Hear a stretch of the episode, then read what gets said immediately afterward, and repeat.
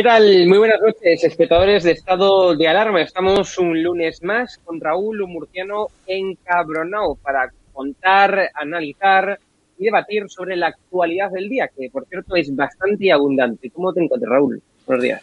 pues muy buenas. Yo estoy bastante mejor que la vergüenza de Ángel Víctor Torres. eso, eso no es complicado tampoco. Y estoy bastante, bastante mejor que la vergüenza que pueda tener el que ha decidido que la Policía Nacional tiene que hacer unos cursos específicos emocionales para el trato del migrante. No lo digo porque es que en los últimos días se han vuelto a liar a palos allí, 60 tíos enganchados dándose palos allí en Tenerife y resulta que me imagino cómo va a ser la cosa porque como les van a dar unos cursos estos días que empiezan a finales de mes y continúan la primera semana de, de marzo, pues ya me imagino, porque además son personas, unos son ponentes del propio cuerpo y otros son personas externas. Y ya me estoy imaginando los ponentes que va a traer Ángel Víctor Torres ¿eh? a la policía local de Tenerife, allí en la laguna. Me imagino cómo será. Ven, siéntate. Hablemos. ¿Qué ha pasado, moja? es que Ahmed me sacó un machete. Bueno, tenéis que hablar. Venga, daros la mano. Sin escupir. Venga, daros la mano. Venga, no ha pasado nada. Pelillos, que si no nos llevo a Málaga, ¿eh? Venga, portaros bien. Venga, dejarse los macheticos. Me imagino una cosa así. ¿Eh? Espectacular. Qué gran idea y qué inclusivo todo. Lástima que mujeres no hay. Estamos aquí con plena transversalidad, multilateralidad, multigéneros. Eh, date cuenta que va a ser complicado. Yo me imagino, claro, mucha gente dice, anda que cuando vengan los extraterrestres, yo siempre digo lo mismo, si no, no van a venir, vinieron ya, ya estuvieron, y vieron el pan pan y dijeron, recoge. ¿Tú te imaginas que estamos pensando en salir a manifestarnos el 8 de marzo? Es increíble ya el mero hecho, Raúl, de que exista el debate, de que la izquierda quiera debatir sobre si es recomendable o no hacer el 8M. O sea, ya el mero hecho de debatirlo ya es surrealista a todas luces y pone manifiesto la, la calaña que es esta izquierda que tenemos en España, ¿no? O sea, es que es verdaderamente increíble, ¿no? Ya digo, el mero hecho de querer debatirlo. O sea, creo que mm, no debería ser objeto de debate, ¿no? Eh, es pronto, pero venga. ya es que nos empezamos a enfadar ya a estas horas, Raúl. A, Colau, eres una sinvergüenza. Sinvergüenza. ¿Has contabilizado los daños urbanísticos en la ciudad condal como condado de Aragón que era? Amiga mía, queridísima Ada Colacau, ¿puedes por favor contabilizar los daños en la propiedad privada? ¿Habéis contado hasta los metros cuadrados de asfalto que se han destrozado? ¿Y no os preocupan los escaparates no os preocupan las tiendas, no os preocupa todo lo que se ha robado en las tiendas, no os preocupan las sucursales bancarias asaltadas porque esto en cualquier otro país es un atraco, ¿no? Es un robo con violencia. Aquí se les llama algarada. Van unos tíos, destrozan los escaparates, revientan un cajero y es una protesta y Ada Colacao no incluye los gastos del destrozo, ¿eh? porque luego tengo otra duda. Si destrozamos un puente en Gerona, un puente centenario, ¿cuánto vale una piedra del puente? ¿Cuánto vale una piedra del acueducto de Segovia? ¿Cómo contabilizamos esto? O sea, por ejemplo, tú me dices, oye, ¿me puedes decir más o menos cuánto vale eh, no sé, el ministro Castells, no vale nada, no tiene precio, priceless. Es así. Pero ¿cómo contabilizamos los destrozos? Pensando en el mobiliario urbano. ¿Y qué significa servicio de limpieza preventivo? ¿Preventivo qué es? Que limpiaban antes de llenarlo todo de mierda, por favor, Ada Colacao, explícame por qué había sacas de escombro y bombonas de acetileno y otros gases espectacularmente útiles para reventar escaparates en las calles. ¿Cómo estaban esas sacas perfectamente limpias, llenas de escombro? Que yo sé lo que es llenar sacas y se quedan las sacas sucias. Mm, Ada Colacao. Pero no te preocupes, Ada. Hoy vas a tener suerte. Ya te di el cariño que necesitabas. Espero que te den pronto la patada en el culo. Porque, hermana, yo sí te creo y como seguramente a ti también te habrán prohibido la libertad de expresión y habrás compartido profesión con alguno de los 19 padres de Antonio Maestre, pues hoy no te voy a dar muy duro. Pero que eres una sinvergüenza, te lo digo ya. Hoy le voy a dar cariño todo el que necesita Joan Ribot. ¿Eh? A mí me, cuando diga Joan Ribó me gustaría escuchar la banda sonora de Verano Azul. ¿eh? La gente en bicicleta. ¿eh? Algo así. Porque voy a hablar de Joan. Pobrecito Joan.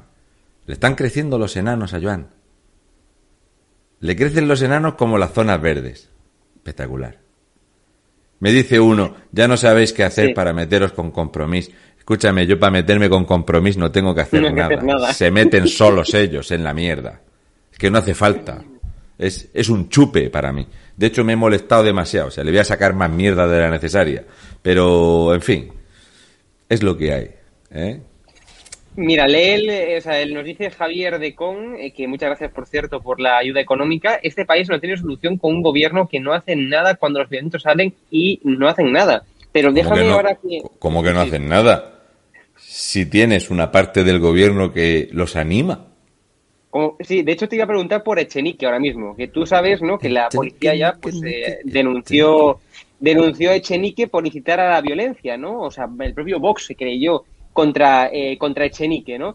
Y además también, esto es la parte relevante, hoy en Televisión Española, Televisión Española, fíjate ¿eh? le preguntaron en tres veces, en tres ocasiones, si condenaba la violencia Echenique, de, o sea, los que estos terroristas callejeros que apoyan a Hassel, ¿no?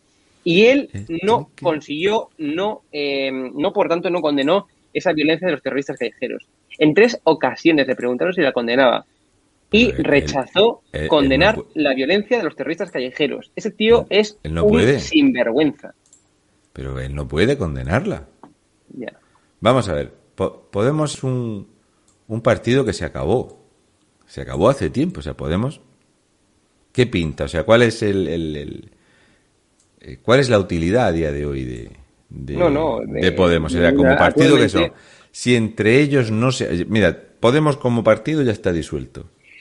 Ya vemos como las feministas se ríen y, atacan a Ireno Montere. Vemos como hemos visto aquí y, hemos visto desde el principio de la legislatura cómo se atacaba a la figura del rey, la monarquía y todo esto. Y resulta que hay un acto con el rey y al acto Pablo Iglesias Turrión dice que él sí va a acudir, pero sin embargo Podemos dice que no va a acudir. Qué cosa más rara.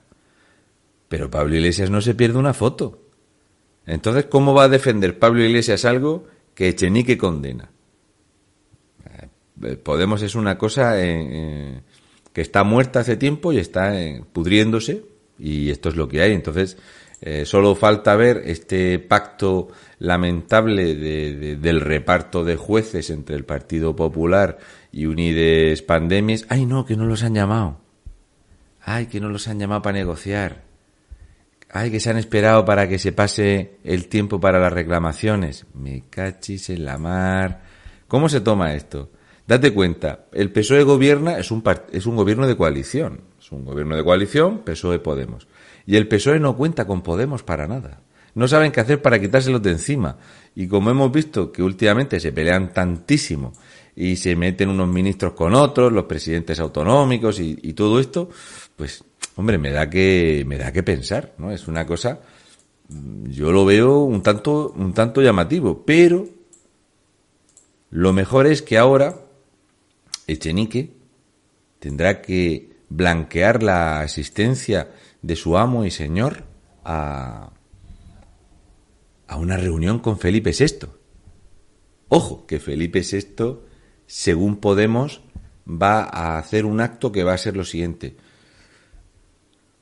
Odio el franquismo.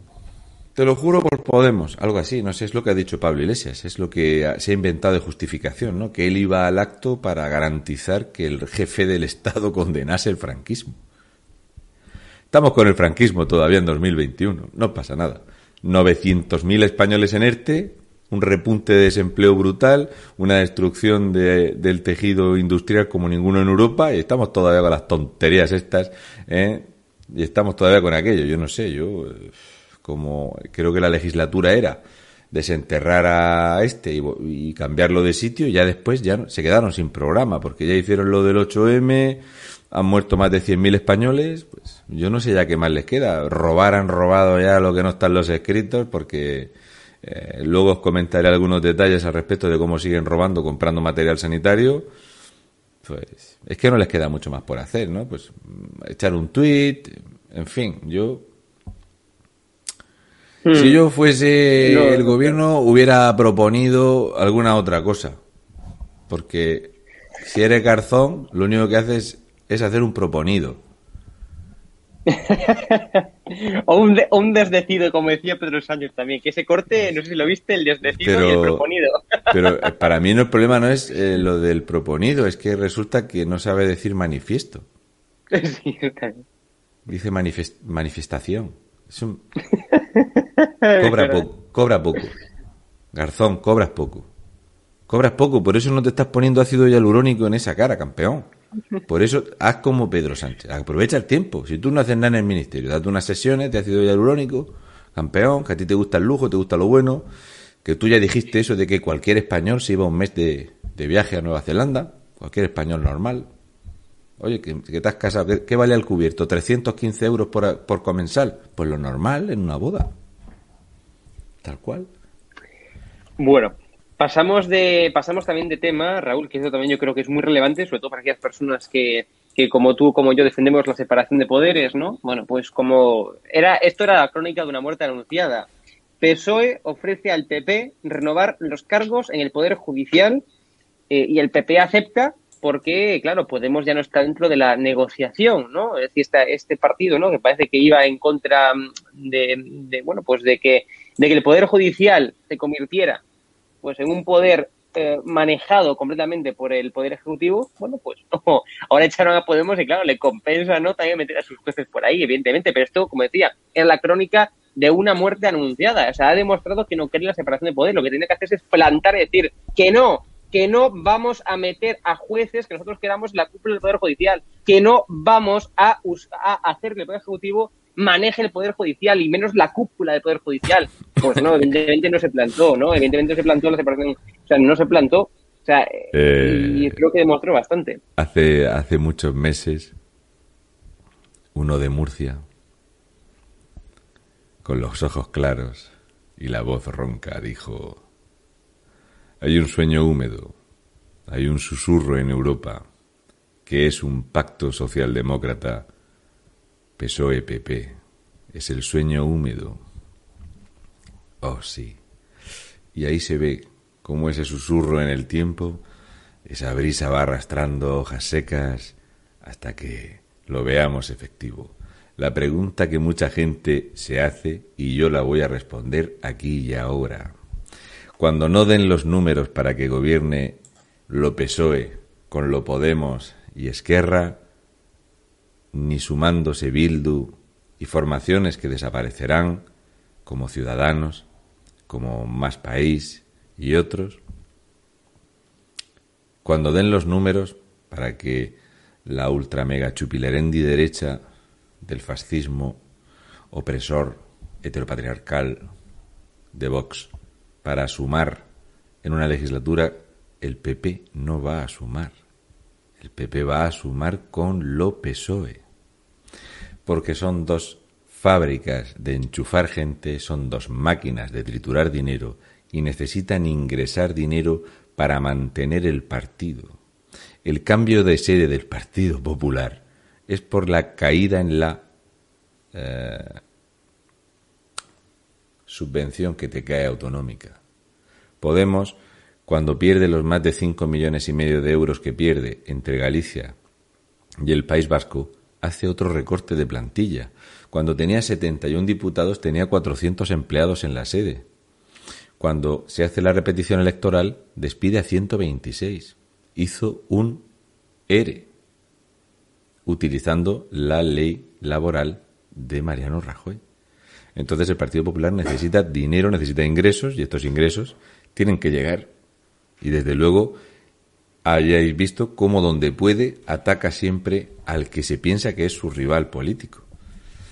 Y el rival político no es Vox, porque para mí el Partido Popular es socialdemocracia totalmente ruinosa y acabada en España, que tiene gente muy, muy válida, y como no salgan de ahí, esto se van a hundir, como hemos visto con Ciudadanos, que no solo está muerto, sino que están dando vergüenza ajena, que ahora después lo comentaré, pues en estas estamos.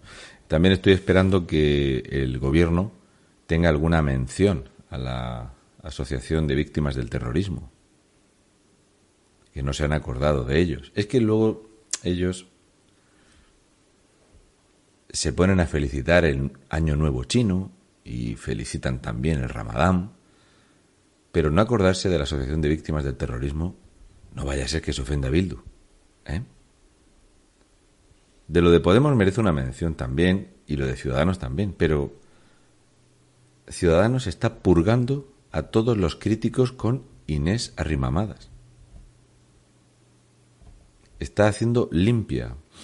Pierden 950.000 votos y pierden la base de votantes y pierden la base económica de España y cualquiera que critique a Inés Arrodilladas lo echan del partido. Desde aquí hago un llamamiento que hay diputados válidos y hay personas válidas en Ciudadanos que se vayan del partido. Lo más digno que pueden hacer es irse. Irse. No terminéis la legislatura porque vais a pasar mucha vergüenza y para mí vais a dejar de ser personas válidas en política si os quedáis ahí solamente por mantener el acta. Y por cierto, lo que estáis haciendo en el, en el Parlamento Valenciano de negociar cobrar 50.000 euros cuando termine la legislatura de ser unos sinvergüenzas, señores de Ciudadanos. Que vosotros vais luego hablando de otras cosas y tal. ¿Qué de Ciudadanos cuando me ponga a hablar del alcalde de Valencia van a volver a salir a la palestra?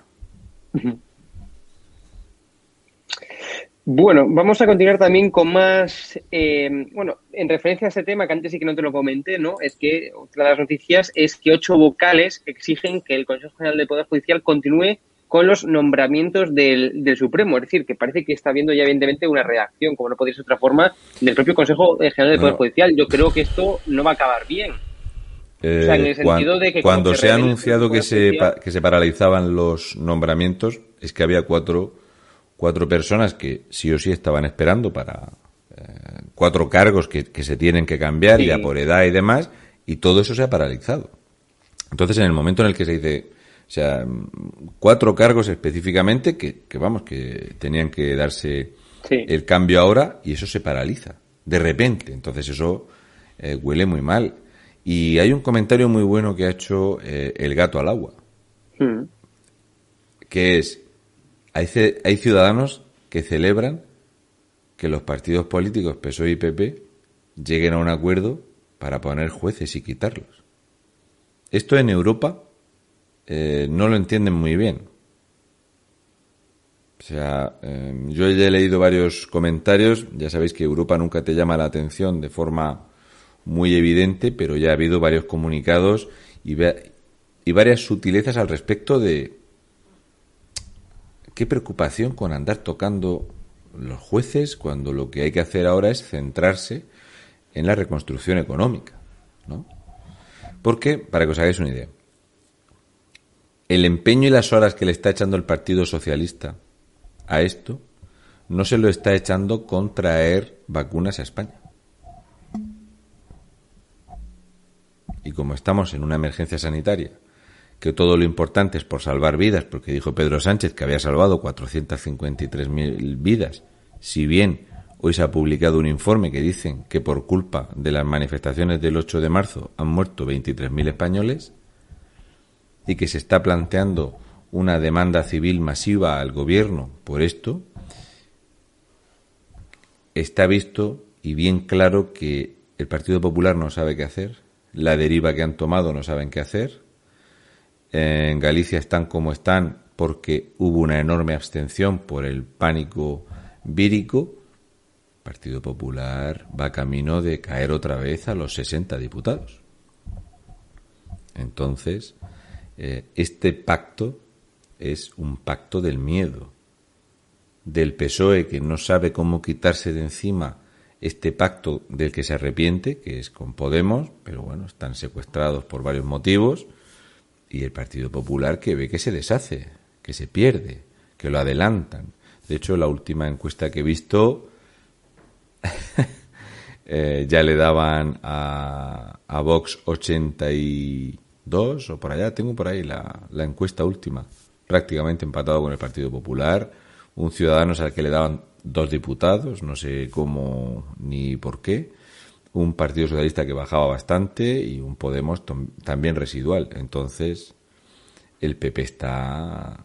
No saben qué hacer. No saben qué hacer para salir en la foto. De hecho, una de las peticiones que hace Teodoro García Egea es que dejen de salir en los medios, que dejen de machacarlo en los medios, que paga el PSOE con dinero público, para que se deje hablar de Bárcenas, de la corrupción, del PP y tal, porque ellos le echan la culpa del desplome, de, la muerte del Partido Popular, autonomía tras autonomía, a la televisión. No a lo que ellos hayan hecho lo que hayan gestionado. Le echan la culpa a los medios de comunicación. Y en estas estamos. Entonces es muy importante tocar a los jueces. Es tan importante tocar a los jueces que en España el hecho de que una aeronave que tenía prohibido explícitamente sobrevolar todo el espacio aéreo Schengen y una de las personas que iba confirmada en ese avión, porque parece ser que iban más de estas, había una persona que tenía prohibición expresa de entrar en el espacio aéreo Schengen y que si entraba debía de ser detenida, como es Delsi la Fea, esta vino a España y aterrizó y estuvo por aquí. Pues todo esto, los jueces han dicho que no ven indicio de delito en la actuación de Bábalos. Ojo a esto. Tampoco verán indicio de delito en el viaje de fiesta que se pega Bábalos a Canarias donde se relata ampliamente el festival que se pega una noche pagando con cuatro billetes de 500 euros un festival de champán Moët Chandon que se gastan 1.800 pavos en champán, pegándose un festival él y sus asesores, coincidiendo con que se habían perdido en España unas 13.000 eh, vacunas. Actualmente ya se reconoce que se han perdido 30.000. ¿Qué significa que se han perdido? Porque la última vez que se perdió algo así fue en la Junta de Andalucía, se le perdieron a Chiqui y se perdieron 29 millones de euros. Y claro, yo qué sé, si trincas 200, 300 mil euros, pues a lo mejor sí que te gastas unos lilas, ¿verdad?, en pegarte un festival de champán, ¿no? En esos viajes raros que vemos que se pegan unos viajes raros por allí. No olvidemos que luego al tiempo echó un viaje raro por allí gente de Bildu, que no pintaban nada, pero echaron un viaje un poco raro, ¿no? Todo es un poco raro. Y no me gusta esto de estas decisiones extrañas que toman los jueces como fue lo que pasó en la Arandina, como este imputar y desimputar y andar a vueltas con Podemos cuando las pruebas son irrefutables de la financiación ilegal, de cómo han estado trincando dinero y siguen todavía dándole vueltas, porque están esperando, eh, pensad que hay eh, ocho jueces del Partido Socialista ahí y están esperando a que chasquee los dedos el guapérrimo presidente para empezar a sacar mierda de Podemos y triturarlos en los medios. Esto es lo que hay.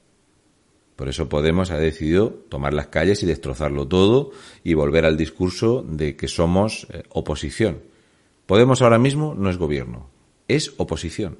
Son pancarta y son gilipollez. No saben que están en el gobierno, no saben gobernar, no saben hacer nada, enchufar amigos y andar con las mismas mierdas. Pero no saben que cualquiera que se arrime al Partido Socialista, ya sabes que termina arruinado. Te van a robar. O eres de los suyos o eres un enemigo.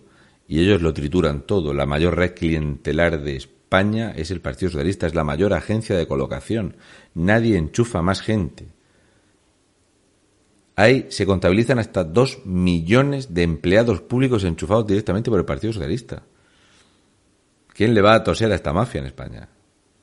Por eso hay pánico a que entre alguien a limpiar toda esta mierda y que acabe con, con toda esta mamandurria que hay en España refundar un país que si nos dejan somos un país rico. Los españoles tenemos la mentalidad de trabajar y de ganar dinero, de producir y de vivir tranquilos, y esto el PSOE lo odia. Porque cuando se puede trabajar y ganar dinero, no gana el PSOE. ¿Es así?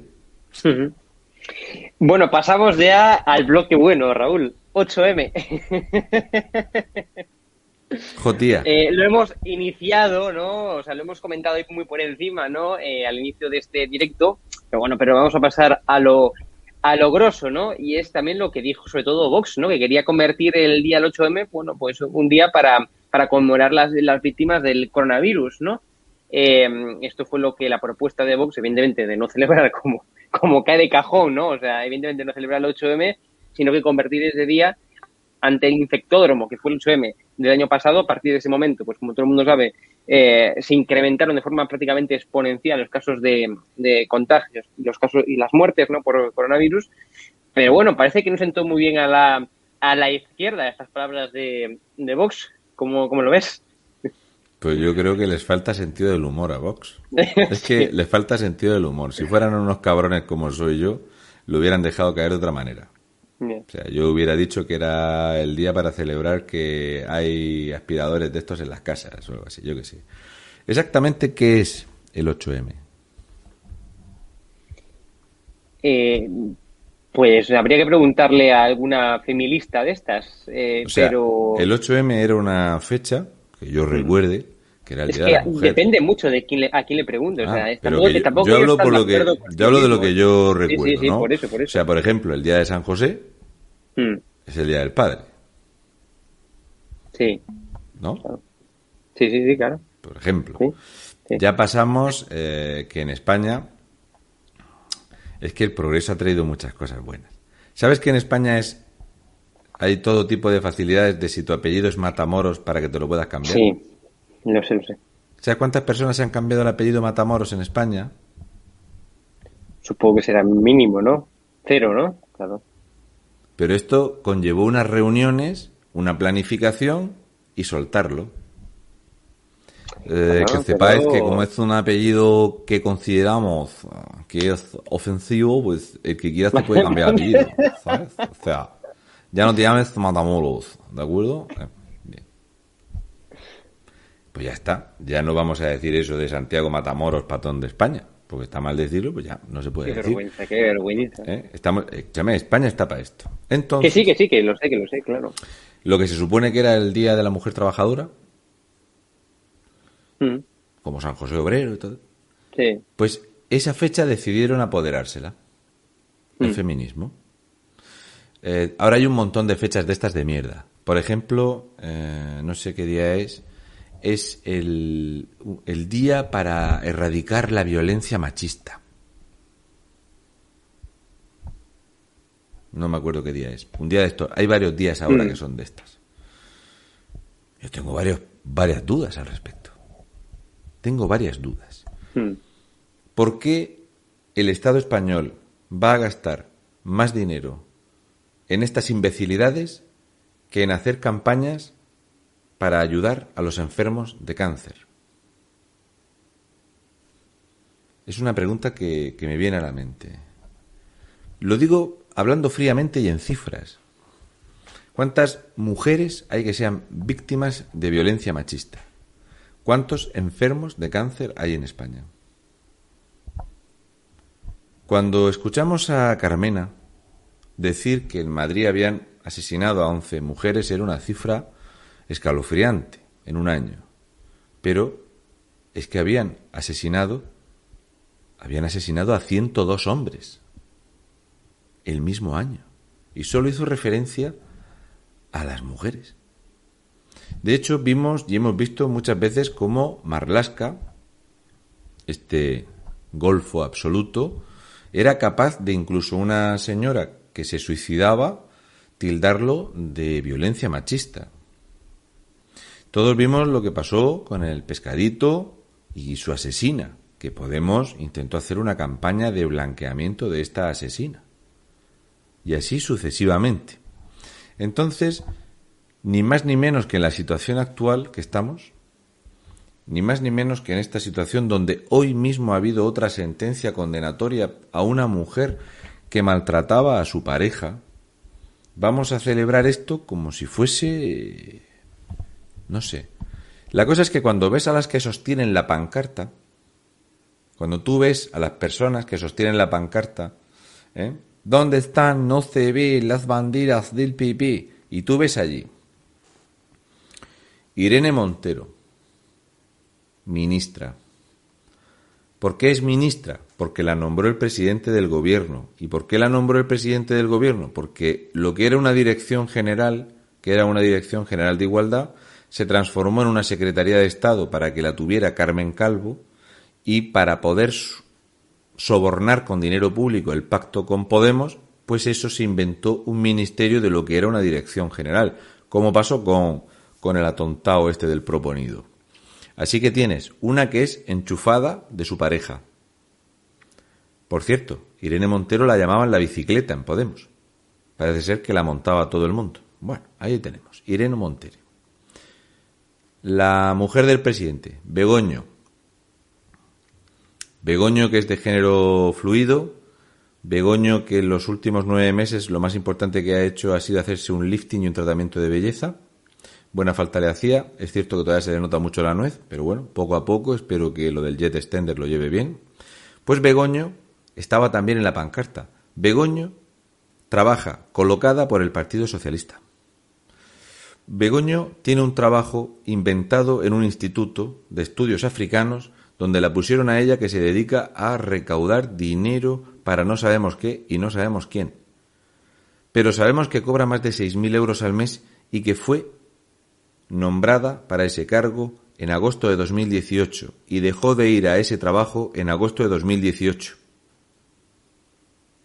En esa pancarta estaba Beatriz Jimeno. Beatriz Jimeno es un esperpento que dice que todas las mujeres han de ser lesbianas que todas las mujeres han de penetrar con dildos a los hombres analmente y que básicamente los hombres son una enfermedad en la faz de la tierra. Otra de las que sostenía la pancarta es una que se dedica a hacer informes por valor de 175.000 euros para decir que los hombres contaminamos más que las mujeres, porque gastamos más agua en el váter que las mujeres. 175.000 euros vale este informe. Cuando normalmente creo que los hombres, fíjate, mm, usamos cosas como urinarios y demás y las mujeres gastan más agua en el váter, pero lo dice un estudio de 175.000 euros y ya no quisiera yo aventurarme ahí, porque el heteropatriarcado contamina más. Tenemos en la pancarta, en la pancarta había una cosa así pequeñica, que mucha gente la conocerá porque eh, trabajaba detrás del Eroski, en un, y otras veces la han visto por ahí en una rotonda cerca de un polígono, y que se llama Adriana Lastre, ¿vale? Entonces, Adriana Lastre, que es una de las peores cosas que han pasado por Asturias, pues Adriana Lastre es la viva imagen de que es para mí este movimiento enfermizo, absolutamente ridículo y vergonzante en lo que se ha convertido el feminismo en España, porque feminista en España podría ser mi abuela que en paz descanse. Pero Adriana Lastre es una tipa que se apuntó al Partido Socialista con 14 años. No ha trabajado nunca de nada, no tiene estudios, vive del Partido Socialista, no ha hecho jamás en su vida nada. Cuando ella se quedó en el partido y a Pedrito Sánchez lo echan, ella le pagaba a Pedrito Sánchez para que recuperase el cargo. Por eso está donde está en el gobierno. Por eso ha llegado a cobrar 10.600 euros al mes. La brecha de cristal, la brecha salarial en España es el sueldo de Adriana Lastre en comparación con cualquier mujer como alguna de mis vecinas que mañana por la mañana se van a la cooperativa a envasar brócoli. Esas mujeres se lo curran, trabajan y se lo ganan, y Adriana Lastre nos lo roba a todos. Esa es la enorme diferencia de la brecha salarial. Y esa es la mierda que representa el 8M en España. Básicamente. Y luego me gustan muchísimo los tíos que van allí a ver si por lo menos rascan algo, que es para lo que van. Y espero que el 8M vaya mi amigo este que daba besos y abrazos a todo el mundo porque el coronavirus mataba mucho menos que, que la violencia machista que mataba mucho más. El tontolpijo ese quiero saber dónde está porque el pobre se ha perdido. ¿eh? Esa lumbrera se ha perdido y, le veo futuro. ¿eh? Le veo futuro al imbécil este. En fin, en estas estamos. Habrá que ver cómo va a ser este año la fiesta, porque ya vemos que hay asociaciones subvencionadas por el Partido Socialista que están torpedeando a Podemos desde dentro, que han pedido públicamente la dimisión y el cese, en caso de no producirse la dimisión, de Irene Montere por la ley trans, que la ley trans no es del Ministerio de Fomento, que no es de transporte, es de otra cosa. Es una especie de, de para hacer visibles a no sé qué mujeres, eh, cosas, cosas de estas en las que se nos va el dinero. La cosa es que te pones a mirar esto y yo lo único que veo ahí, lo único que veo, lo único que traduzco son 464.800.000 euros, que creo que tendrían que tener otro uso. Creo que Irene Montero no representa a nadie. Creo que las 600 asociaciones feministas LGTBI, trans y no sé qué son parasitarias. Creo que las más de 2.000 asociaciones de mujeres que hay en Andalucía son parasitarias y que se debe de dar cero euros a cualquier asociación que quiera atacar o tener una discriminación positiva respecto de la otra mitad de la población. Cero euros, ni un euro. Cuando yo veo los carteles esos de ni una más, hablo de ni una más subvención a este movimiento que da vergüenza ajena, no representan a nadie, a mis, a mis hermanas les da vergüenza ajena, mi madre no voy a decir lo que suele comentar de esto, ni una más. Así que espero que pronto no tengan ni un euro de subvención esta gentuza. Y eso no va a pasar con el PSOE y no va a pasar con el PP, que Marianín las dejó todas. ¿eh?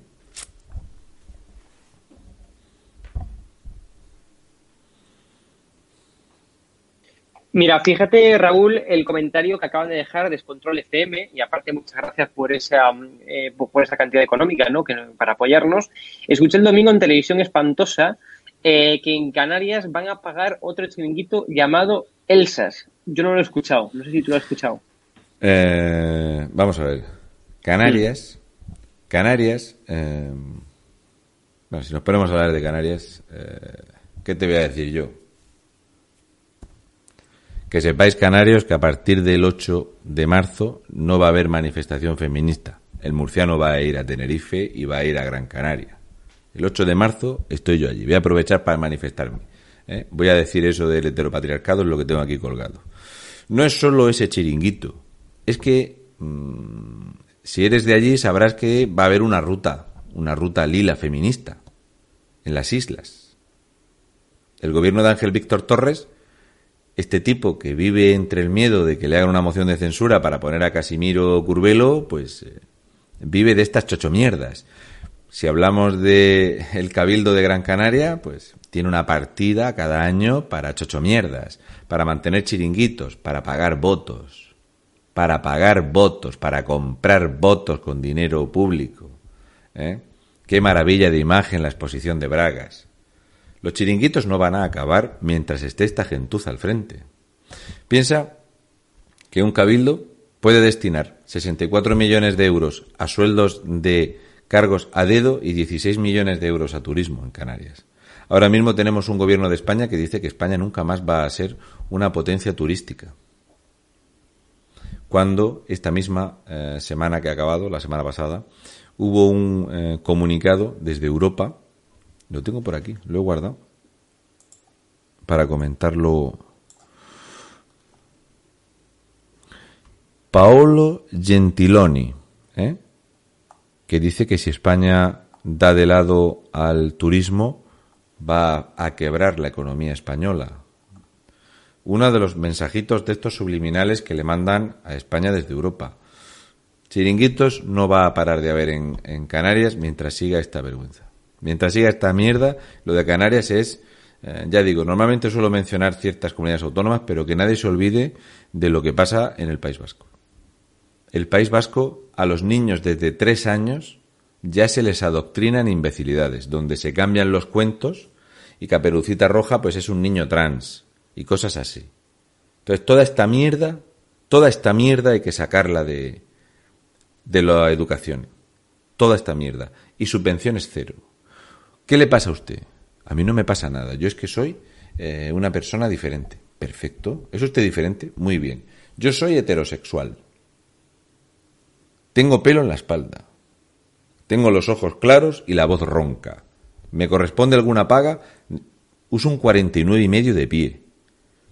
No hay ningún chiringuito donde yo encaje porque tengo serios problemas para encontrar calzado. Me están discriminando por mi pie. El gobierno tiene que buscar una solución y darme una paga por esto. ¿Qué pasa? ¿Que es usted transexual, bisexual, lo que te dé la gana? Perfecto, es asunto tuyo. No necesitas dinero para esto. Y luego esta mm, estupidez supina de ir al registro a cambiarte el sexo el día que te salga de las narices. Esto va a ser el caos absoluto. La destrucción de la justicia. Estas tontadas que, hacemos en España. Estamos a estas. El país más jodido económicamente de la OCDE Económicamente somos el peor país, ya nos han rebajado totalmente las expectativas de trabajo, el repunte del ERTE brutal y estamos con estas chochomierdas. Que es al único que se dedica Podemos. Podemos ha pasado un año y está donde mismo estaba, con lo mismo, con más dinero. Porque si no les dan dinero no hay gobierno en España. Seguimos con la misma mierda. No ha pasado nada. ¿Qué han muerto? ¿108.000 españoles? Cosas que pasan menos pensiones a pagar. ¿eh? Con las últimas cifras de fallecidos ya estamos rondando los mil millones de euros menos en pensiones. Y empieza a oler mal el asunto este. Empieza a oler mal. Huele peor que una manifestación progre. Bueno, Raúl, si quieres pasamos ya al tema de hoy, eh, a hablar de Joan Ribó, el ciclista alcalde de, de Valencia, que por cierto, eh, parece mentira que tuvo que ser Mamen Mendizábal de la sexta otro día el que le dio cierto zasca al rival. No, cierto no. Eh, vamos a ver. Joan Ribó, Sí, lleva que lleva unos meses haciendo campaña. No sabe qué es alcalde. Sí, sí. Ahora mismo él está haciendo campaña, está diciendo las mismas gilipolleces que decía en 2014 para hacerse alcalde. Porque no olvidemos que esto es un recogido de Izquierda Unida. Este es el típico que no ha trabajado en su vida. Sí. No sabe lo que no es tener un sueldo público. No sabe lo que es trabajar. Para él trabajar a lo mejor fue ir en bicicleta para hacer campaña. Sí, sí. ¿Eh? Este. Entonces, claro, Mame Mendizábal le dice, "Oye, perdona, es que tiene varias condenas aparte. Y él dijo, no, no, creo. no lo creo. es que fue buenísimo. ¿Eh? ¿Qué te parece? Un tipo que dice que lo que digan los jueces, a él se la No lo pela. creo. Pero yo para Eh. mí, tío, que, que ya ni, ni sabía, ni sabía eh, realmente No, no. nada del Pablo Hasél. O sea, que escuchó algo por redes, eh, de no sé qué, Pablo Escúchame. Hasél, libertad y tal, porque, o sea, es Nunca un pienses que es... Mm, Yo te voy a decir una cosa. Hay una frase que me dijo mi padre hace mucho tiempo que es el más tonto hace relojes. Ah, sí, sí, sí, eso es verdad. Eso es verdad también. Sí, sí, sí. Este tipo sabe subirse el sueldo. Sí, sí, sí. Este Sí, tipo no, sabe no. sobornar para ser nombrado Pero alcalde estar- a base de cargos inventados. Pero es demasiado surrealista que un alcalde. Pero mira cómo sabía que Pablo diga- y una mierda son dos mierdas, que lo dejó bien claro y empezó, como hacen siempre los de la izquierda, empezó elitistamente, marcando una línea entre su categoría y la categoría de Pablo Hasél. Y dijo, Sí. bueno, yo no había oído hablar de él, ni por supuesto, además dice, por supuesto tampoco había escuchado su música, porque eso es una mierda. ¿Entiendes? Yo tengo otro nivel, pero no quita que en España te meten en la cárcel por cantar. Piensa que Armengol dijo lo mismo, pero bueno, depende a qué hora la pilles que va más turbia de lo normal. ¿eh? Sí. Porque ella, el gel hidroalcohólico es echarse el aliento. Se echa el aliento en las manos y ya lleva gel hidroalcohólico. La tía, la conocen como Armengol, aliento de dragón. Dios. Te, te echa el aliento, te depila las cejas la valla. Pues, Chim- eh, eh, Chimo Pug, Chimo Sí, Pug Chimo ya tuvo, discre- tuvo discrepancias con él Sí. por el tema del sueldo. Porque resulta que se empeñó en que había que subirse el sueldo este año. Sí, sí, sí, sí. Hasta la mitad de su partido le dijo, Joan, escucha, manresano, porque no es valenciano, es de Manresa, Sí. ¿vale? Oye, escúchame, bienvenido a esta tierra, la mejor terreta del món. ¿No te parece un poco regular subirte el sueldo con la que está cayendo, picha? Y dijo lo siguiente, Joan Ribó. Escúchame, Joan, a ver si fue esto lo que dijiste. Si total estamos hablando de 70 euros. 70 euros al mes no da ni para comprar chupachus y repartirlos en la puerta de un colegio. Dijo Joan Ribó. Para Joan Ribó, 980 euros de subida de sueldo al año no dan para chupachus. Con razones de izquierda hundida, recogido en compromiso este cuerpo. Pero, hablando de los chupachus de Joan Ribó, os voy a poner unas imágenes de la Valencia de Joan Ribó. Son de ahora mismo. ¿eh? Me las han mandado hoy, porque yo el viernes voy para allá. Le dije que iba a ir a verlo y yo nunca amenazo. Una pregunta, Joan Ribó. Esto es el centro de Valencia. El centro. Escúchame, Joan Ribó. Eso de que 980 euros no dan ni para chupachus, ¿se lo has contado a los valencianos? ¿Lo saben los valencianos? ¿Qué te iba a decir? Lo del comercio, ¿cómo lo llevas? ¿Cómo es el comercio? A ver, una- tengo unas dudas, vamos a ver. Esto la gente que es de Valencia reconocerá eh, la calle, ¿vale? ¿Mm? Tengo mis dudas. Eh, ¿Esto paga impuestos? ¿Esto paga impuestos? ¿Eso que hay ahí es una persona pidiendo? ¿La tienda paga impuestos? ¿El vendedor de cupones paga impuestos? ¿Esto es Valencia? Esta es la imagen de Valencia. ¿Eh? Qué buena foto, ¿eh? Una persona que trabaja, una tienda que paga, una persona que pide, comercio atípico. Esto es Valencia, ¿verdad, Joan Ribó? ¿Sí?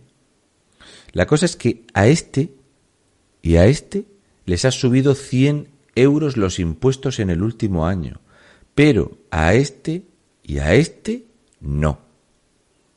No pasa nada, salimos más fuertes, no dejamos a nadie atrás. Vaya. Esto es de hoy mismo. Valencia, Joan Ribó. No dejamos a nadie atrás. Esta imagen, quedaros con ella en la mente porque os voy a explicar cómo es Joan Ribó alcalde. Bueno, esta es una de las obras por las que se ha hecho famoso el alcalde ciclista. Atención a la imagen. Esto vale tanto como zona verde, ¿vale? Si os dais cuenta es zona verde. ¿Por qué? Porque está pintado de verde. Claro, mucha gente se piensa que zona verde es algo con árboles y todo eso, pero eso vale dinero. Zona verde es intentar que no puedan aparcar los coches y ponemos un banco aquí y allí otro banco. Daros cuenta. Es como una especie de duelo de miradas, hay unos maceteros vacíos. ¿eh? Esto es una zona verde de Joan Ribó. Y así se va asfixiando el tráfico en la ciudad y el aparcamiento en la ciudad. Esto no vale para nada, ni para zona verde, esto no vale para nada. Solo vale para las empresas municipales que después os voy a relatar dónde se ha ido el dinero de Joan Ribó en el ayuntamiento. El alcalde sectario. pues es que, claro, las zonas verdes, fíjate, ¿eh? Valencia camina hacia el futuro. Valencia camina capa al futuro. ¿eh? Espectacular. Date cuenta. ¿Cómo se hacen las zonas verdes en Valencia? Muy, fácil. Maceteros vacíos, unas vallicas y todo esto se le quita al estacionamiento. Y ya es verde porque está pintado de verde. Oiga, es que mire usted, yo vivo aquí en estos pisos, ya no puedo aparcar. Ah, amigo. Ya, pero es que me habéis subido 100 euros los tributos en 2020. Cosas que pasan. En esto se le va el dinero al alcalde de Valencia. Esto es una zona verde, el campeón del mundo ¿eh? de, de las bicicletas.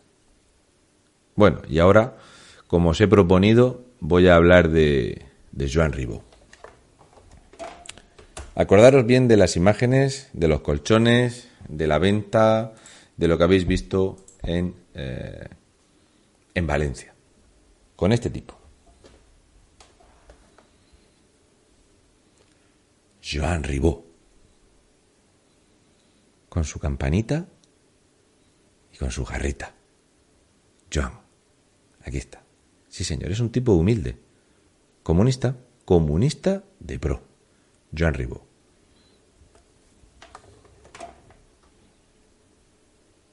Calienta que sales. Joan Ribó en las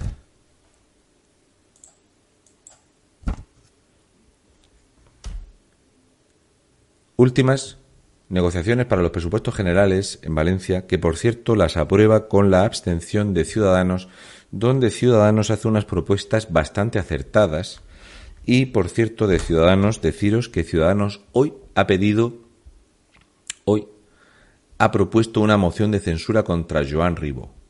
Es una noticia de hoy mismo. Han propuesto una moción de censura de Ciudadanos, tanto a PSOE como Partido Popular, para echar a Joan Ribó. Así que lo de que calienta que sales, a lo mejor va a ser calienta que sales. ¿eh? Bien, He de decir que eres alcalde y quiero explicar exactamente por qué eres alcalde. Es muy importante que la gente sepa cómo te hiciste alcalde y con quién negociaste. Tengo el iPad encendido, ha habido suerte. El 13 de junio de 2015 te hiciste alcalde gracias a los votos de apoyo de Podemos y del Partido Socialista del País Valencià. Porque tú venías de Izquierda Unida te metiste en compromiso, ¿vale? El Partido Popular había pedido reprobarte esta semana, pero Ciudadanos ha ido más allá y propone una moción de censura. Todo esto porque criticas a la policía y ensalzas los actos violentos, blanqueas como nadie las políticas sectarias y el separatismo pancatalanista de Valencia. Todo lo que dice Mónica Oltra lo secundas a la patita coja, lo cual a tu edad ya es para hacérselo mirar. Dijiste la pasada semana, es el derecho a ser. Las leyes trans han visibilizado a las mujeres. ¿Tú le puedes comentar algo a Mónica Oltra al respecto de que si esas leyes trans visibilizan mujeres, ¿por qué no se visibilizan las mujeres abusadas sexualmente por la expareja de Mónica Oltra? ¿Por qué no se visibilizan las mujeres abusadas en Baleares, donde Mes, socio de compromiso que habéis pactado con Pedro Sánchez, no queréis investigar las violaciones, los abusos y la prostitución de menores? ¿O esas mujeres no tienen derecho a ser visibilizadas? Pero bueno, si lo dice Mónica Oltra, lo tienes tú que hacer. Cosas que pasan. Ribó insistió en la desproporcionalidad de la policía y añadió que se da por defecto. ¿Quiere decir esto, Joan Ribó, que según tú la policía por defecto es violenta y actúa desproporcionadamente? ¿Es cierto que nunca has sido alcalde para todos los valencianos? No sé. Resulta que reconociste el domingo que habías pensado en hablar con la eh, delegada del gobierno Gloria Calero. Pero resulta que Gloria Calero no lo sabía cuando tú lo dijiste en prensa, que no tiene tiempo para recibirte y que como mucho te atenderá vía telefónica para hablar de los desperfectos que pasaron en Valencia, porque lo que tiene que explicar Joan Ribó es que cuando habló y criticó a la Policía Nacional y a la actuación policial se le olvidó un pequeño detalle. Y este pequeño detalle lo tengo yo aquí apuntado.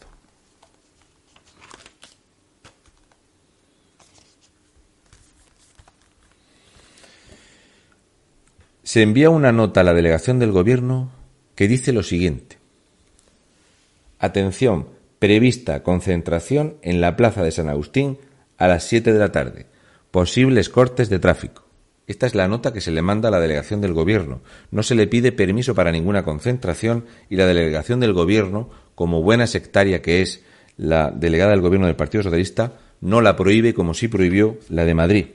Entonces, una parte de la concentración, porque se autorizó a que estuvieran concentrados en la plaza, no que se desplazaran, una parte amplia fue a concentrarse pero otra parte que eran los pagados de siempre, los amigos de Podemos, de Compromís y demás, lo que hicieron fue cortar el tráfico, lo que hicieron fue romper y lo que hicieron fue robar. Así que la policía lo que hizo fue evitar el colapso de tráfico intentando evitar que se cortaran las carreteras. Este pequeño detalle Joan Ribó lo has obviado. ¿Por qué le mientes a la gente, Joan Ribó? Sabes perfectamente lo que pasó y no lo has relatado bien, porque yo me he estado informando y la policía actuó como tenía que actuar, y de hecho dejó demasiado margen, porque había miles y miles de valencianos afectados por una concentración que se dedicó a cortar el tráfico y a robar y a destrozar. Pero esta parte no la has querido comentar, Joan Ribó, y te has puesto a hablar de no sé qué mierdas de libertad de expresión. Y te has puesto a comentar cosas que dice algo así como que España está en una época de transición hacia una república. Y yo pienso en lo que pasó entre 1933 y 1936. Me he acordado de eso, porque en 1933 y 1936 el enorme problema nacional eran los alcaldes. Eran los alcaldes que promovían el vandalismo, el asalto a, las, eh, a los edificios religiosos, que defendían el anarquismo y la violencia organizada. Básicamente lo que tú estás haciendo en, Valencia es defender esta violencia organizada que utilizó una concentración en la plaza de San Agustín para salir a destrozar, robar y perturbar lo más posible ¿eh? el tránsito de los valencianos. Pero a ti te gusta mucho que se moleste el tránsito, que no se pueda aparcar un coche, que la gente no pueda deambular, y eso tiene mucho que ver con la EMT, de lo que te voy a comentar después, Joan. Pero bueno, dejando bien claro que la actuación fue correcta y que la delegación del gobierno, viendo que no era una concentración, sino que estaba pasando esto, hizo lo que tuvo que hacer es cierto que la delegada del gobierno, como buena sectaria del PSOE, no la prohibió, sabiendo lo que iba a pasar, no como si prohíben otras concentraciones. Pero bueno, estamos con un gobierno sectario socialista, lo mínimo que tienen que tomar son decisiones sectarias. Entonces,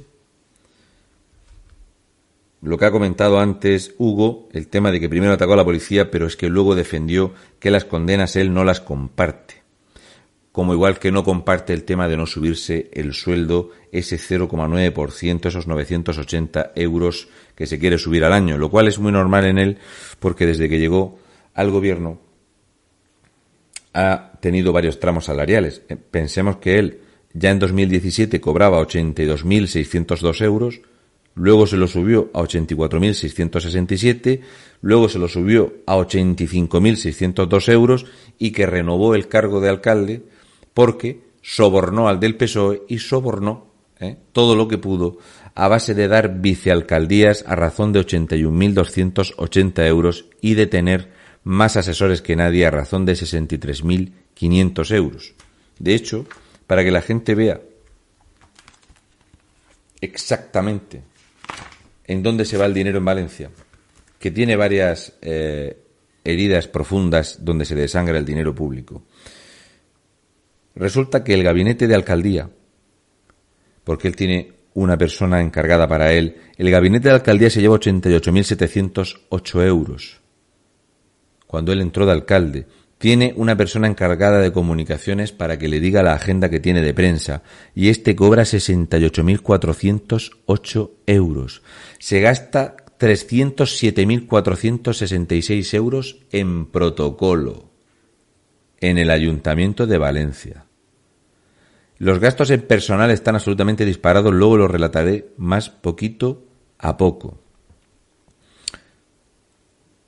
Tiene para gastos de alcaldía 135 millones mil euros en el año 2020. En el año 2019 de gastos de alcaldía tenía 132 millones mil euros casi 3 millones más en gastos de alcaldía. Es lo que tienen los progres, es lo que tiene la izquierda cuando llega aquí. De hecho, el gabinete de prensa, para hablar de relación con los medios, porque tiene, el Ayuntamiento de Valencia tiene que tener relación con los medios de comunicación. Por eso él suele salir en Apunt o lo suelen llamar de la sexta, porque es de los que paga por salir. Un millón quinientos treinta y tres mil novecientos dieciocho euros se llegó a gastar en un año para las ruedas de prensa. Pagar un millón y medio de euros. 250 millones de pesetas cuesta que el alcalde de Valencia dé ruedas de prensa, que haga entrevistas. 250 millones de pesetas valencianos. Qué cosa. Si hablamos de las cagadas de Joan Ribó, no vamos a terminar. Pero bueno, para terminar de arreglarlo, dijo que se alegraba profundamente de estar en Valencia y de no estar en Barcelona, porque en Barcelona había mucha violencia y muchos saqueos.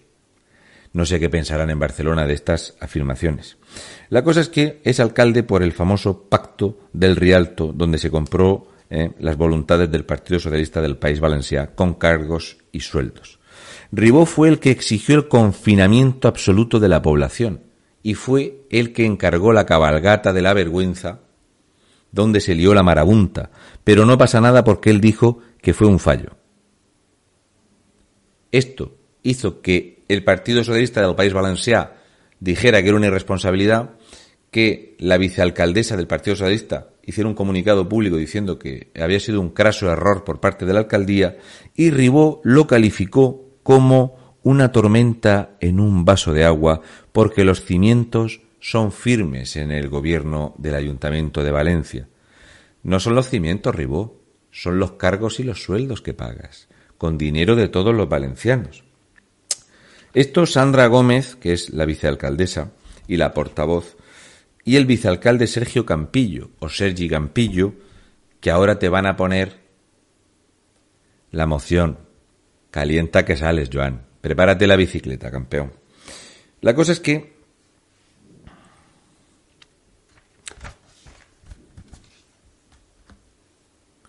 Si hablamos, por ejemplo, de algo que me ha chocado mucho, vamos a hablar del plan Benimaclet. Claro, esto los que no son de Valencia, yo no lo sabía, pero es muy chocante lo del plan de Benimaclet. ¿Qué significa lo del plan de Benimaclet, Joan Ribó? ¿Me puedes explicar cómo hace dos años autorizas algo y que hay unos propietarios con unos derechos y que ahora no te interesan? ¿Tiene algo que ver con el mangoneo que tenéis en urbanismo? Porque lo del plan de Benimaclet lo que aprobaste hace dos años, ahora lo vetas. Mm, cuando esté por allí ya me enteraré exactamente de qué le estáis haciendo a los propietarios en, en Benimaclet. Tiene, tiene mala pinta. Cosas de urbanismo, ¿verdad que sí? Es lo que hay. Entonces, tú que eres de los que dice esa frase de que la policía aumenta la crispación social de forma gratuita la policía aumenta la crispación social de forma gratuita.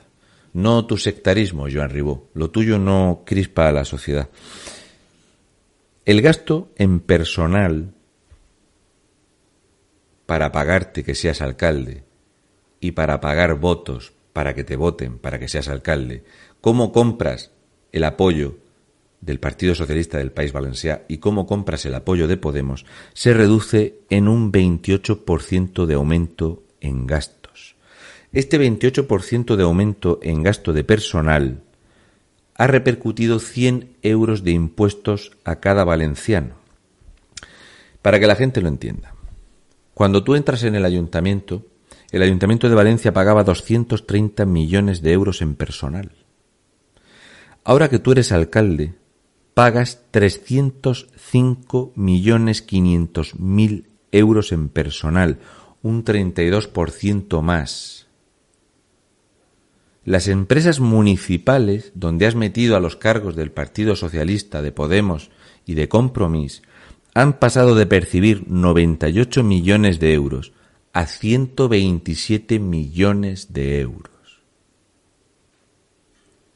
Estamos hablando de casi 5.000 millones de pesetas lo que cuesta cada año los enchufes de que tú seas alcalde. Se dice pronto. Mención especial, por supuesto, se lleva Giuseppe Grezzi, que este sé que es muy amigo de los valencianos y de las zonas verdes, de que no se pueda aparcar, de que se sancione, de que en los presupuestos de la ciudad de Valencia cuentas con nueve millones de euros de las multas que les vas a poner a los valencianos incluyes en el presupuesto recaudatorio 9 millones de euros, 1.500 millones de pesetas en multas de tráfico a los valencianos. Pues bien, Giuseppe Grezzi, que está al frente de la EMT, Empresa Municipal de Transporte, en un solo año ha visto incrementado el presupuesto para la empresa municipal de transporte en 18 millones de euros. Y los voy a contrastar.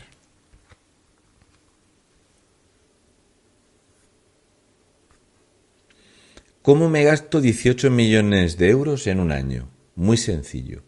Aumentando en un 74% los encargados, de 31 encargados a 85 encargados en el organigrama. ¿Vais a ser más jefes que indios en la reserva, Giuseppe Grezzi? ¿Tenéis bolsas de basura suficientes para llevároslo o no?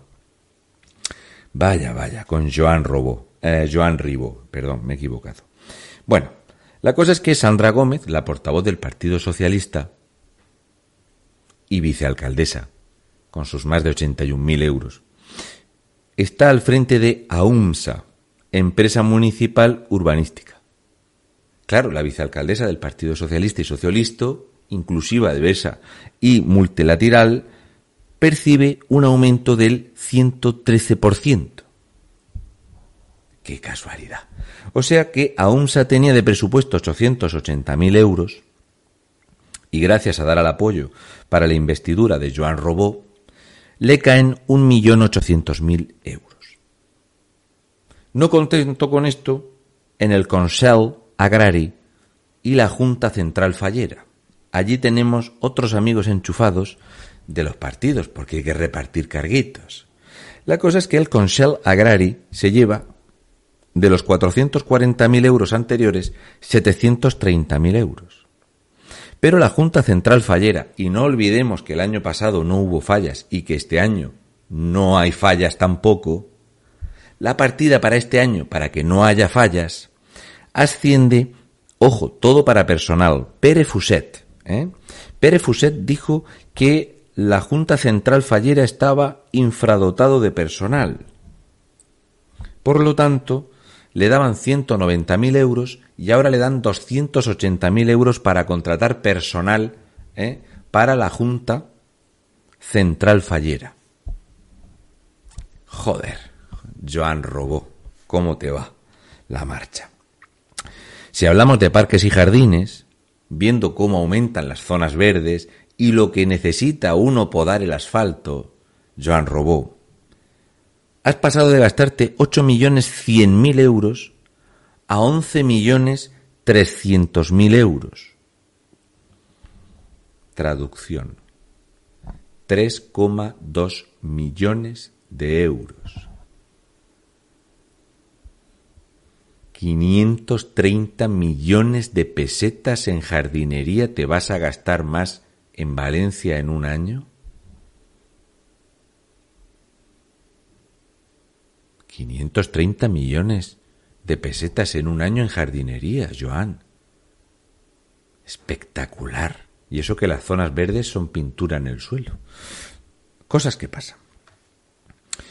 Si hablamos, por ejemplo, de los altos cargos en el gobierno, daremos explicación de cómo es posible que el gasto en personal, en funcionarios, en empleados de las empresas municipales, que son los enchufaderos de los que os ponéis de alcaldes, habéis pasado de gastaros 329 millones de euros a 431 millones de euros.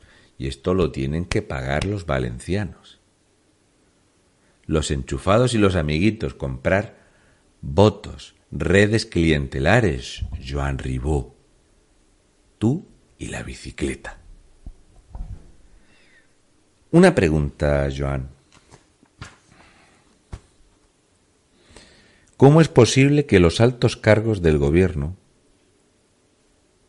los altos cargos del gobierno, porque el, gobierno valenciano, el ayuntamiento de Valencia, necesita altos cargos, hayan pasado de costar 2,6 millones de euros en tu anterior legislatura, tú, en tu anterior legislatura ya pagabas 2,6 millones de euros a cargos puestos a dedo.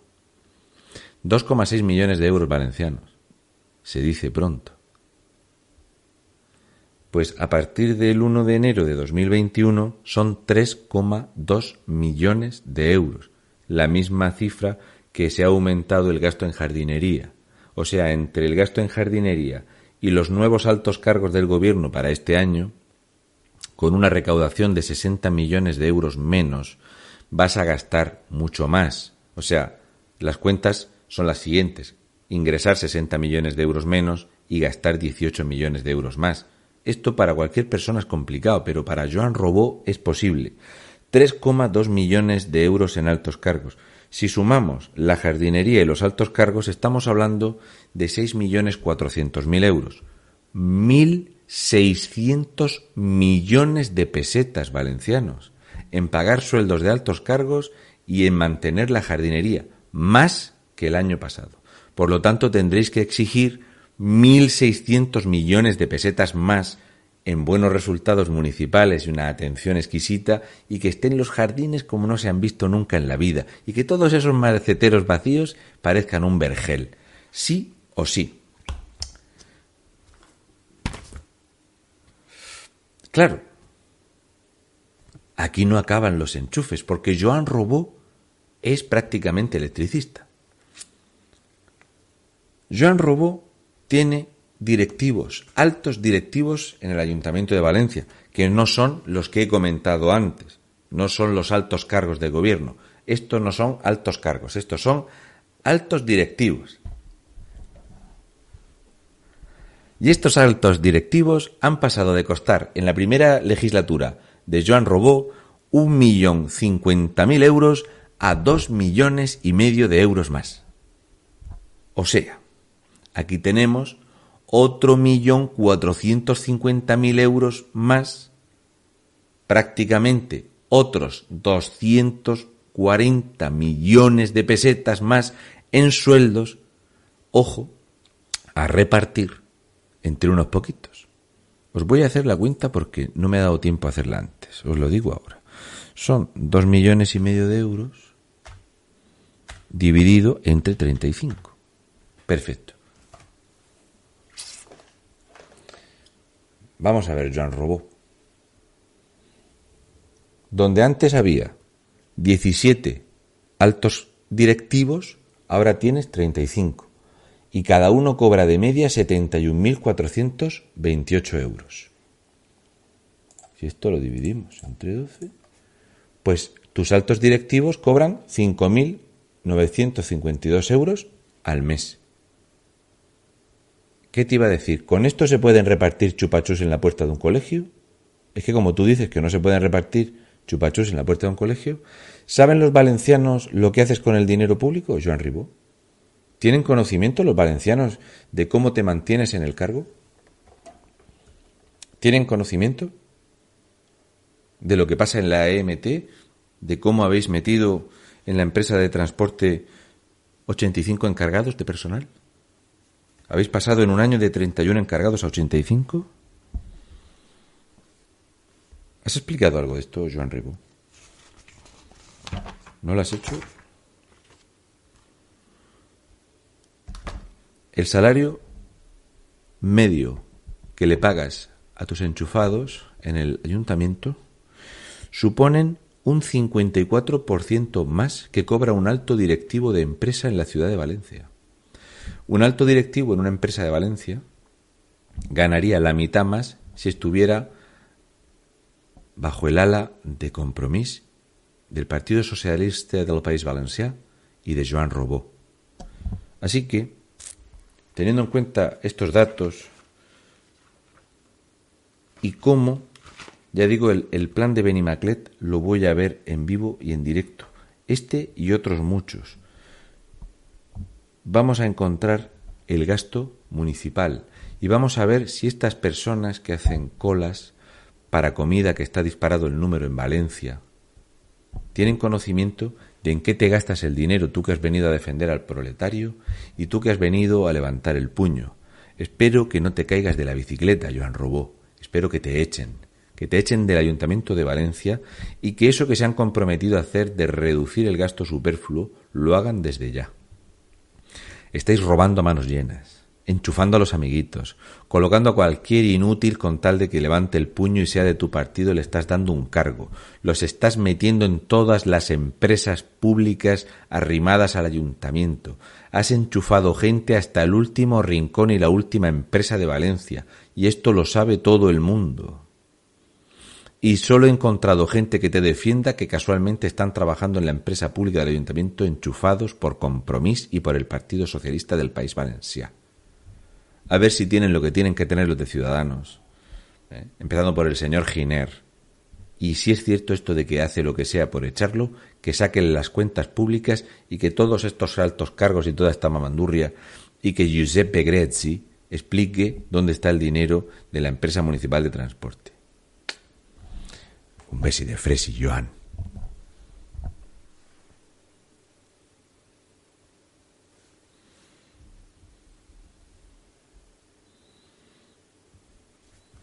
Este ha sido más o menos, así abuela pluma, mi repaso. Lo que pasa es que ahora he pillado a Hugo con el carro del helado. no, hombre, no, estaba por aquí. Pensaba que no habías terminado, Raúl, hombre. Nah, político, que está en una edad ya el hombre. Eh, ¿No ves que no puede repartir chupachus en la puerta de los colegios? Claro, dije yo, terminó aquí, porque claro, ahora mismo debe estar en su casa eh, pitando los oídos completamente, ¿no? Pero bueno, pues No, estará en la bicicleta estática.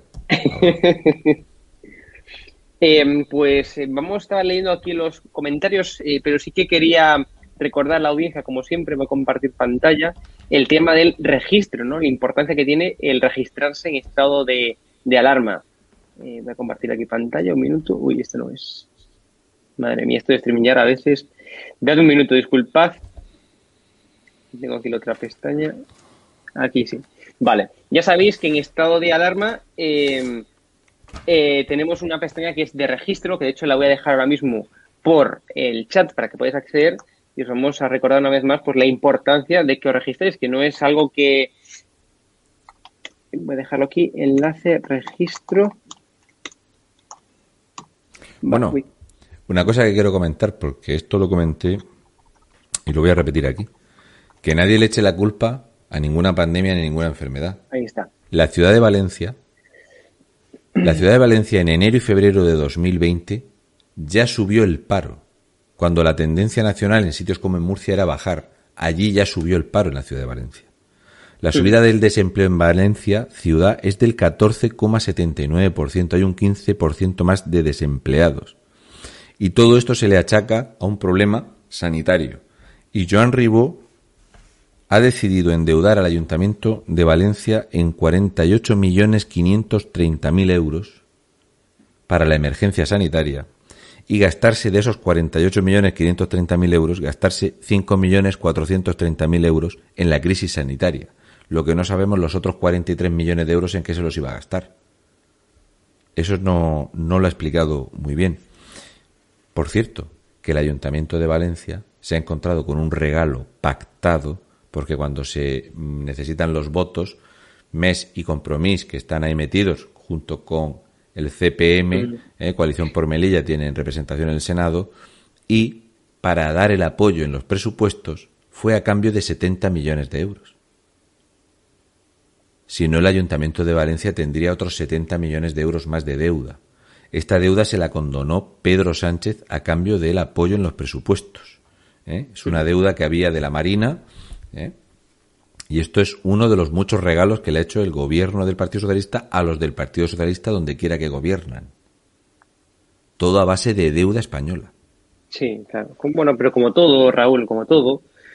ya, lo que pasa es que en la, ciudad de Valencia. Este gobierno es, emitiendo deuda. es que en la ciudad de Valencia, una de cada diez casas tiene cero ingresos. En la ciudad de Valencia es la ciudad que más se endeudó en 2020. Es la comunidad autónoma con peor registro de deuda de toda Europa. Date cuenta, la caída brutal económica de, Baleares, de Canarias, pues la número uno en España de ruina es Valencia. Es Valencia. Ahí tenemos el ayuntamiento de Gandía, que es el más arruinado de toda Valencia, y el segundo es el de la ciudad de Valencia. Y este ya lleva de alcalde desde 2015 y estamos en 2021. Si vamos a seguir echándole la culpa a Rita Barberá, ya parece que la excusa va colando poco. ¿eh? Porque, ya digo, Pablo Iglesias está pensando en Franco todavía, pues... Tú fíjate, eh, tú fíjate que yo hace, hace años fui, con, fui a Valencia, ¿no? Con la Valencia de... de de, de, hoy no me sale el nombre, de cómo se llama la, de, de, joder, eso es, hombre, después santo del cielo. Yo fui a Valencia con la, con la Valencia de Rita y la Valencia que ahora mismo, que hay ahora mismo, Raúl, es un cambio increíble. Mira, ¿sabes lo, lo que es un cambio negativo lo, lo, que los hace iguales a todos? Carmena Carmena presumía de que reducía deuda. Sí, sí, Pero nunca ejecutaba la obra, nunca ejecutaba la obra. ¿Sabes que a Joan Ribó del año 2020 le han quedado 130 millones de euros de presupuesto sin ejecutar? La gente, la gente, todos los, la gente de, normal no, se no sabe lo que significa esto. Tu ayuntamiento, hay muchas cosas que se te concede. Tú presentas un proyecto sí. Entonces se te concede el dinero, ese proyecto te puede costar dos, cuatro años presentarlo porque los tiempos administrativos son muy diferentes a los tiempos eh, de la empresa privada. Y entonces cuando se te concede ese dinero, si no ejecutas la obra, lo tienes que devolver. O sea, la gestión de Joan Ribó es que en un año tiene 130 millones de euros de inversión y de obra sin ejecutar y no le ha bajado ni un euro la presión fiscal a los valencianos. Pero ahí entró Ciudadanos que para abstenerse en los presupuestos le exigió una rebaja de 15 millones de euros en la presión fiscal, porque la presión fiscal y la ruina que hay en Valencia, viendo cómo hay la delincuencia que hay, la ruina, el desempleo, la gente en las colas del hambre, él en ningún momento pensó en tener ni una sola partida para echar una mano o ayudar a la gente de Valencia. Él estaba pensando en subirse el sueldo otra vez. Esto es Joan Ribó, esto es Compromís, esto es Podemos. Bueno, es increíble. Eh, os acabo de dejar en el chat, os lo vuelvo a dejar, por cierto, enlace, registro, para que accedáis directamente a esta pantalla que estáis viendo ahora mismo en, vuestras pantallas, vaya la redundancia, ¿no? Esta pestaña de la web, que es, como veis, estadoalarmatuve.es, eh, slash o, o barra transversal, registro, ¿vale? Accedéis y os podéis registrar. porque es importante el registro? No es que a mí se me, se me haya emperrado en que la gente tenga que registrar o que a Javier se le haya emperrado. No, es importante porque fijaros, solamente os pide datos importantes, nombre, apellidos, email y la contraseña. La contraseña que, por cierto, como ya sabéis, es evidente, obvio notorio que no podemos acceder a ella, ni tan siquiera los que administramos la web. No podemos acceder a ella, evidentemente, por la ley de protección de datos, ¿vale? Entonces, son eh, datos básicos, datos muy sencillos, nombre, apellidos e email, y simplemente es para enviaros información para que cuando, por ejemplo, nos cierren el canal, para que cuando, por ejemplo, y esto es muy relevante, abramos la plataforma nueva, pues, pues eh, poderos evidentemente informar por ahí.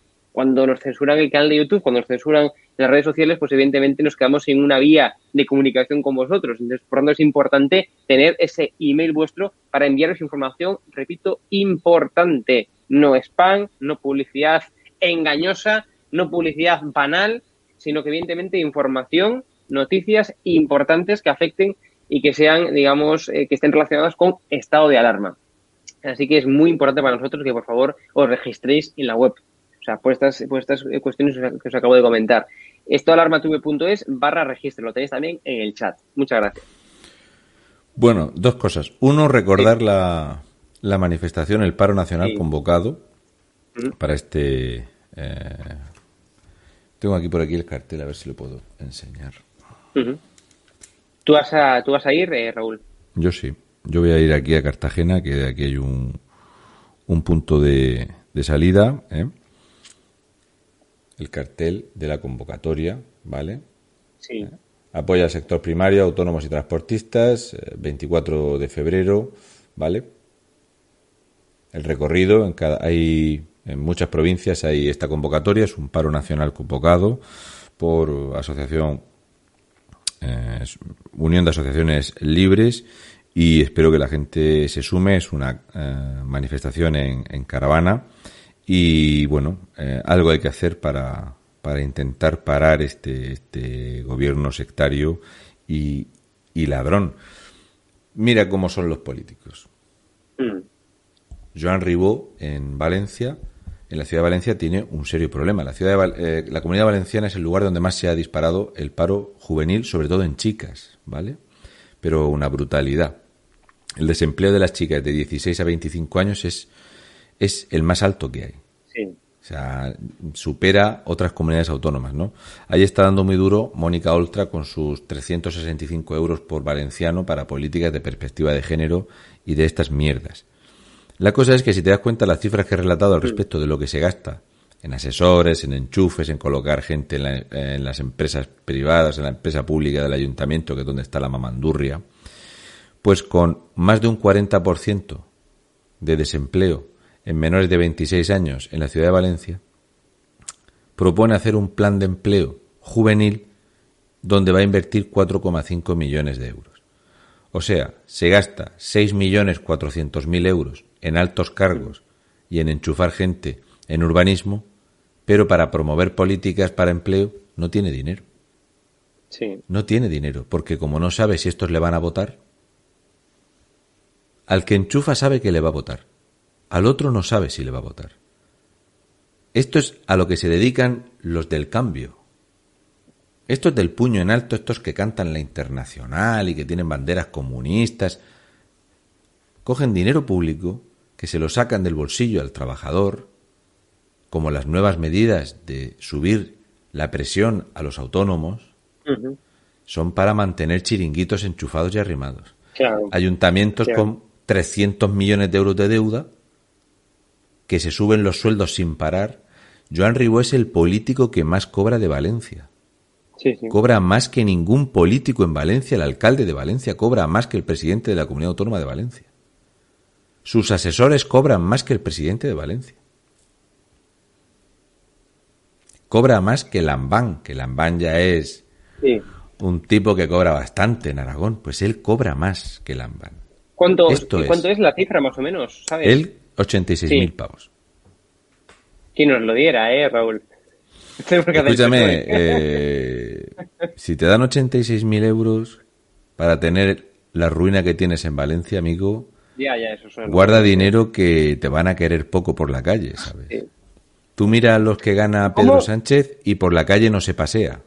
¿Y cómo es el ambiente social en, o sea, supongo que evidentemente el ambiente social, digamos, en Valencia es contrario a, arriba decir la, la mayoría de la, de la, gente de los valencianos, ¿no? ¿Qué opinan de, la, la propuesta, la, cuando Ciudadanos ha propuesto esta moción de censura, es que hay un mal ambiente. Es porque ya tiene que tenerlo hablado con Partido Popular y, el Partido Socialista. De hecho, Ciudadanos lo que dice es que haya un gobierno PSOE-PP, porque ya digo que la vicealcaldesa del Partido Socialista más de una vez en público ha discrepado en público con Joan Ribó. Es que desde Compromís en Valencia ya han tenido problemas con él y con sus subidas de sueldo y con él eh, el gasto en enchufes, porque es tan descarado y tan brutal lo que está pasando con la EMT eh, e y con todo lo que está pasando y con todo lo que tiene sin pagar, porque este es un, es un kichi. Este es que no paga tampoco. ¿Eh? Un kichi. Este es otro como kichi. de este que tiene ahí facturas de impagos en, en Valencia, ¿no? Ya digo que yo este fin de semana voy a ir para allá y, voy a ver, porque ni siquiera he querido relatar que suelo hacerlo la cantidad de delincuencia que hay y los problemas de estupefacientes que hay en Valencia. Pero hmm. la ciudad obviamente no es lo que era. de hecho, la tercera ciudad más importante de España en el rango salarial está en el 7. Esta es una realidad. La gente huye de las políticas sectarias. Entonces, eh, estos, estos individuos llegan con el populismo y sus actos los dejan por lo que son. No saben gestionar, se dedican a enchufar gente, a llevarse todo lo que puedan, a subirse el sueldo, a vaguear y a no trabajar. Si este año han cambiado en el, en el ayuntamiento, perdón, en los plenos del ayuntamiento, para reducir las preguntas y que la oposición tenga menos tiempo. Porque es que se cansa el hombre. Y eso que hay un dinerico aparte para los plenos que también hay un dinerito. Y lo que le gusta el protocolo, lo que le gustan los canapés, los buenos recibimientos, la buena bebida, cuidarse. La bicicleta para la campaña, pero luego en un año se gasta más de 50 millones de pesetas en protocolo en el ayuntamiento para recibir a las visitas. Este que hizo campaña sacando que si habían ido a hacer una comida los de Ciudadanos, que si habían metido en gastos de desplazamiento no sé qué, ¿eh? echándole en cara que Ciudadanos había gastado 6.000 o 7.000 euros y él se gasta 50 millones de pesetas, 300.000 pavos. Esto es el populismo, si es que son todos iguales, por eso terminan en Podemos o se meten en el Partido Socialista. Que por cierto, el Partido Socialista en Valencia está enfrentado, lo que pasa es que el Partido Socialista aceptó el soborno. Give me the money. Y ahí están.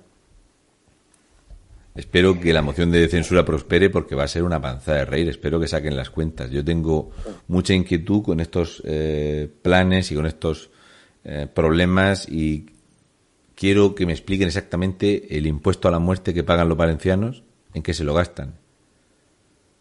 Porque es uno de los lugares donde no se ha querido quitar el impuesto a la herencia. ¿Sabes que los valencianos en 2020 pagaron 100 millones de euros de sus herencias? Sí, me suena, lo había visto ese dato. Es 100 millones de euros que le roban a una persona que va a heredar... Robado, y cuando se lo han robado previamente ya, porque la herencia es un robo doble. es, la herencia es... olvide. Es, un robo doble. O sea, se ha robado ya antes y luego se vuelve a robar con el... Cuando en 1968 aquel dictador loco que había, que no es que fuera muy alto, dijo que en España nada se podía grabar dos veces. Claro. O sea, ponerte dos veces impuestos a lo mismo. y aquí nos inventamos los impuestos especiales a los combustibles que están grabados tres veces. Por cierto, un fortísimo abrazo y podéis iros a la santísima mierda a los que subís el precio del combustible que no va ligado ahora al barril. No ha dejado de subir el precio del combustible desde noviembre de 2020, cuando no hay ni consumo, y las cuentas del Estado, casualmente, para luchar contra la inflación, ya hablan de que este año es que como va a subir el combustible porque va a haber mucho consumo, mm. ¿No será cabrones que habéis subido el combustible para seguir robándonos más? Porque el petróleo sigue estando a precios ínfimos y, nos la subida media es ya de 19 céntimos por litro. No sé, pero que se pueden ir a la mierda, ¿vale? Lo, es que me he acordado ahora que quería comentarlo que se fueran a la mierda, en bicicleta o como quieran, se pueden ir, ¿vale? No, no le voy a decir yo cómo, cómo se tiene que, hacer, ¿no? Pero la situación en Valencia, pues es, eh, cuando tú comparas la gestión económica de tener menos presión fiscal como Madrid, y resulta que recaudas más. 100 millones de euros de personas. Yo no me imagino mi padre con las cuatro mierdas que tiene para heredar que se, un, tío que se ha matado a trabajar toda su vida, que, que, paga todos los impuestos y luego para que te dé un, 80 almendros, tienes que pagar también. Ladrones, sinvergüenzas. Entonces, eh, una calamidad. Bueno, tenemos ahora, ahora mismo, perdón, eh, a Cristina Seguí. Eh, se está estrenando la opinión de Cristina Seguí, un vídeo en, concretamente hablando sobre Carmen Calvo. El título en cuestión es Carmen Calvo colgada como, como nuestros guardias civiles. Esta es la opinión de Cristina Seguí, que se está estrenando ahora mismo eh, en estado de alarma, así que mm, dejamos la, el vídeo opinión. Eh, voy a buscar el enlace y lo comparto por el, por el chat. Vamos a ver, aquí está. Yo. La dirección de enlace. Voy a hacer como Echenique cuando vino Espinosa de los Monteros. Cristina Seguí. Vale, ya tenéis en el chat el, enlace para ir directamente al vídeo de la opinión de Cristina Seguí. Pincháis ahí y ya veis directamente al vídeo que está estrenando ahora mismo. Y luego, dentro de 10 minutos, a las doce y media, el periscopio con Jorge Mestre, que precisamente pues van a hablar de lo de, van a hablar de quién persigue a la derecha en Estados Unidos.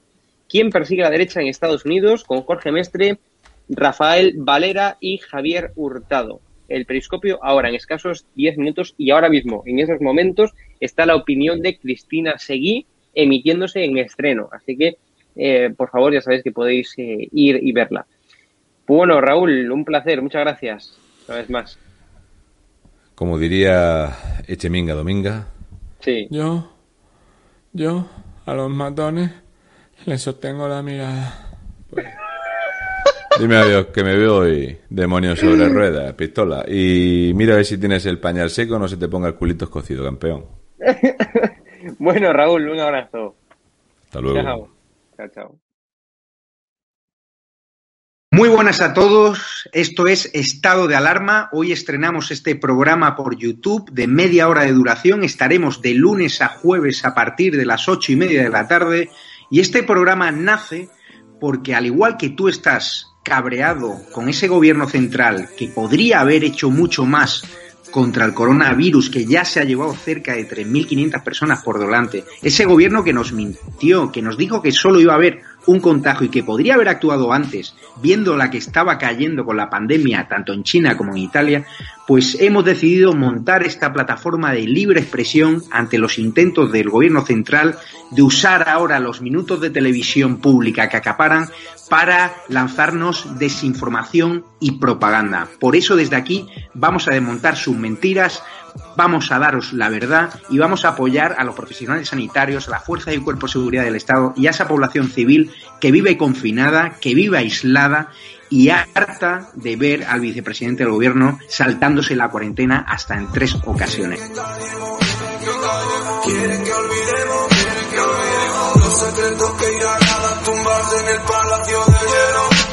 Muchas almas vuelan a diario, millones de velas en los santuarios, demasiadas cruces en el calendario, un país entero contra un adversario, hospitales con mares de voluntarios, todos los balcones llenos en mi barrio, aplausos que se escuchan hasta el planetario para ángeles vestidos de sanitarios.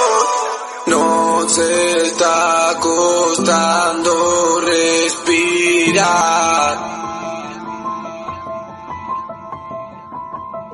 Nuestro mundo paró de girar. Ellos no nos cuentan la